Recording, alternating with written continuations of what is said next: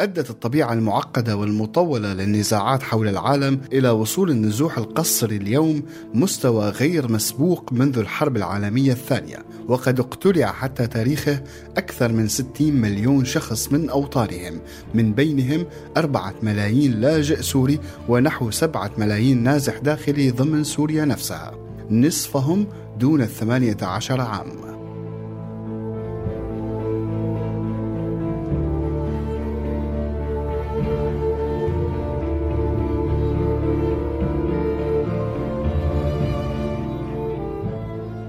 ضمن هذا الإطار استقبلت الدول المجاورة لسوريا وبالأخص تركيا ولبنان والأردن ما يقارب 86% من مجموع اللاجئين السوريين مقارنة ب 8% تمت استضافتهم في بعض دول الاتحاد الأوروبي.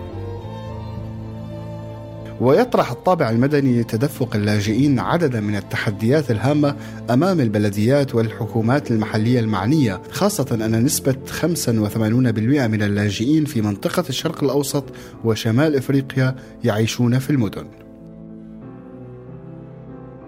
للنقاش والتشارك بالمبادرات والخطوات العملية التي تضمن استجابة فعالة لأزمة اللاجئين اجتمع في مدينة عمان بالأردن بين يومي 30 و 31 أيار 2016 140 ممثلا وممثلة عن بلديات من دول الشرق الأوسط وشمال إفريقيا وتركيا وأوروبا ومن الحكومات المركزية والمجتمع المدني والمنظمات الغير الحكومية والتنموية.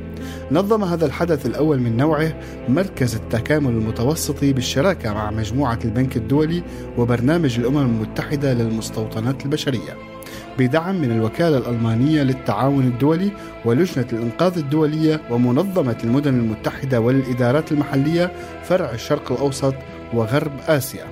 انطلاقا من استبيان معمق تم تعميمه على البلديات المضيفة للاجئين على ضفتي البحر الأبيض المتوسط.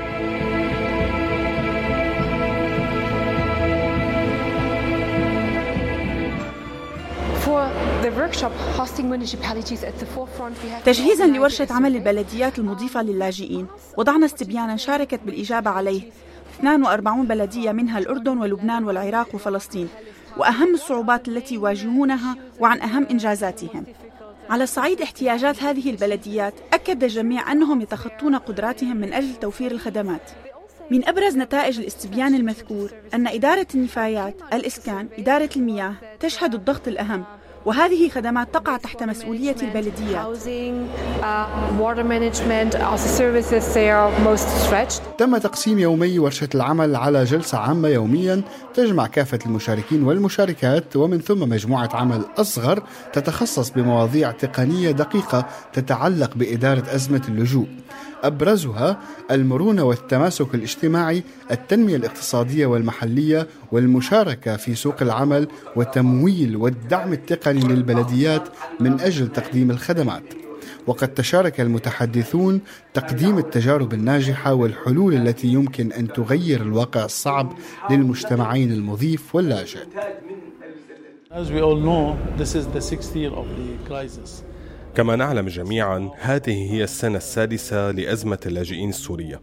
وأظن بأن الوقت قد حان للانتقال إلى أساليب مبتكرة خصوصا أن حجم الدعم الذي تقدمه الوكالات الداعمة يتقلص حاليا.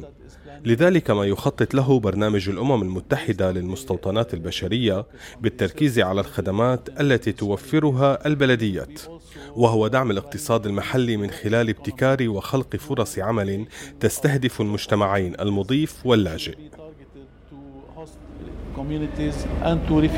وزارة بلديات بتساعد البلديات المستضيفة للاجئين السوريين بمنح مقدمة من عدة جهات في الوقت الراهن أنا أعتقد المشكلة اللي بتعاني منها اعظم البلديات هي ارتفاع أجور المساكن أو قلة أجور المساكن لأنه في طلب كثير عليها والعمالة.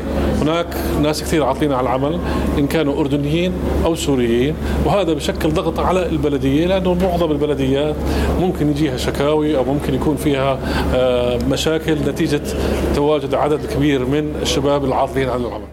آه، باعتبار الإمكانيات كانت عاجزة والإمكانيات ضعيفة والإمكانيات قليلة بينما المجتمع العراقي كمجتمع كناس civil society يعني بعيد عن الحكومة عملوا على استقبال هؤلاء النازحين إسكانهم في دورهم فتح مجمعات خاصة على حساب الأهالي على حسابهم الخاص وإسكان النازحين وتأهيل أماكنهم وبالتالي إعداد مناطق خاصة للاجئين، يعني آه، الحكومة المحلية في محافظة بابل هي جزء من المجتمع في المحافظة.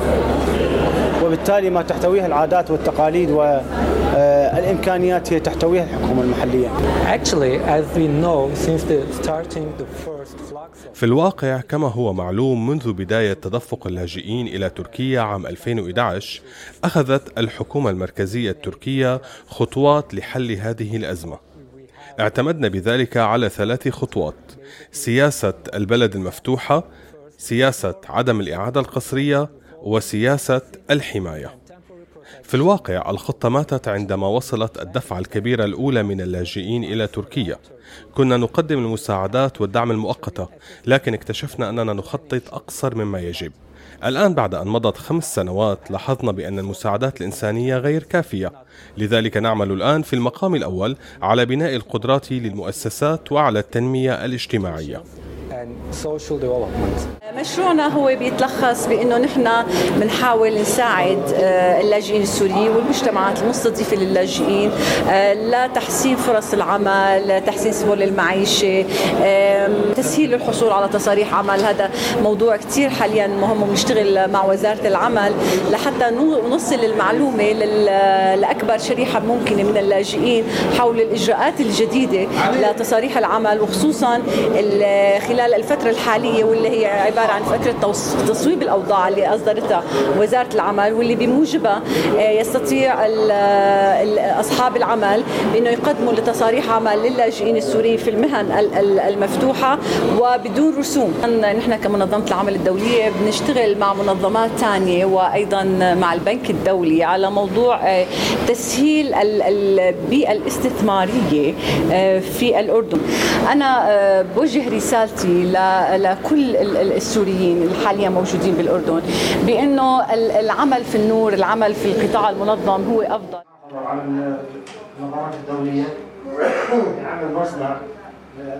كذلك برز خلال المؤتمر الدور المهم الذي تلعبه البلديات المضيفة على مستوى دعم الشبان والشابات النازحين وسعي البلديات المضيفة إلى تحقيق التماسك الاجتماعي. شبابهم مستقبل أي مجتمع. وعندما يتشرد الشباب بسبب الصراع والعنف فإنه من المهم جدا للجميع الاهتمام بهم ورعايتهم. الاستثمار في تعليم الشباب هو من أهم الأولويات.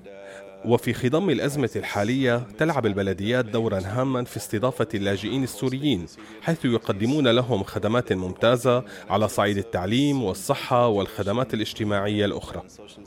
أعتقد أن البلديات تستحق أن تحظى بدعم أكبر إذ أنها في الخط الأمامي من توفير الخدمات والدعم للمجتمعين المضيف واللاجئ على حد سواء. ولديها دورا هاما تلعبه ليس فقط على صعيد تقديم الخدمات الاجتماعية ولكن أيضا في المساعدة بعملية بناء المرونة. لذلك يجب النظر إلى اللاجئين كفرصة لبناء اقتصاد البلديات على المدى القريب والبعيد. أعتقد أن الورشة التي ينظمها مركز التكامل المتوسطي استطاعت أن تجمع كافة البلديات هنا وهي مبادرة ممتازة ستسمح بتبادل الخبرات والتجارب فيما بين البلديات. راديو سوريالي شارك بفعاليات هذه الورشة كمحاولة لتسليط الضوء على عينة من أصوات السوريين اللي جمعها سوريالي خلال تخطيطه للوضع السوري بالسنين الماضية. وكان لمدير برامج الراديو إياد كلاس مداخلة حاول من خلالها يوصل الصوت السوري وطموحات شباب تعلمت من اللاجئين إنه لابد إنه الحياة تستمر وتعلمت من اللجوء إنه رغم الخسارة الكبيرة في دائما طموح وأمل بحياة أفضل. إلنا وللأجيال يلي جاية سبب وجودي هون اليوم هو إني جيت من نفس المكان يلي إجوا منه هدول اللاجئين يلي عم بحكي لكم عنهم. أنا متأكد إنه كتير منهم رح يكونوا سعيدين لو سمعوا إنه ما عم ينحكى عنهم كأرقام وبس وإنما كبشر. كبشر مختلفين عن بعضهم. وكل واحد منهم عنده صوت مختلف وصوت مهم كتير. لأنها أصوات بتحمل الكثير من القصص والتاريخ والكثير من الرسائل يلي عندهم رغبة إنه يشاركوها معكم ومع كل العالم. أنا واقف هون اليوم لأحمل لكم شوي من أصوات ورسائل أهل بلدي وقصصهم المميزة يلي بكل قصة في ماضي طويل وأمل بمستقبل أفضل. تحديات كبيرة عم بتواجه المجتمعات المضيفة والحكومات من خلال التدفق الكبير للاجئين. وورشة العمل ليست سوى الخطوة الأولى نحو خلق شبكة فعالة للتعاون البلدي والتعاون بين المجتمعات المضيفة. سعيا نحو تخفيف العبء عن الدول والمجتمعات المضيفة وترسيخ التماسك الاجتماعي بين المجتمعين اللاجئ والمحلي.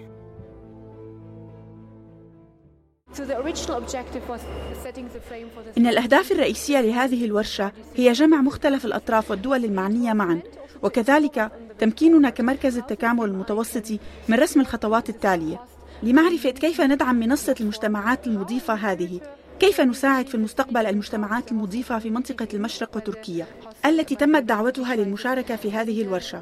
وما هي الاحتياجات التثقيفية التي تبحث عنها هذه البلديات؟ مركز التكامل المتوسطي يعد منصة للمجتمعات المضيفة كمقترح مقترح لدعم المناطق الأكثر تأثرا بأزمة اللاجئين في منطقة الشرق الأوسط وشمال أفريقيا وهو مقترح للدول المضيفة وللبلديات بشكل خاص ستكون منصة متعددة الشركاء ونحن نقدم هذه الخدمة من أجل تحسين التعاون مع البلديات ولكن من المهم ذكره أن هذه المنصة ليست أحادية الأقطاب بل تتطلب سعي ومشاركة البلديات. علينا العمل سويا من أجل تحقيق تعاون البلديات وشركاء التنمية.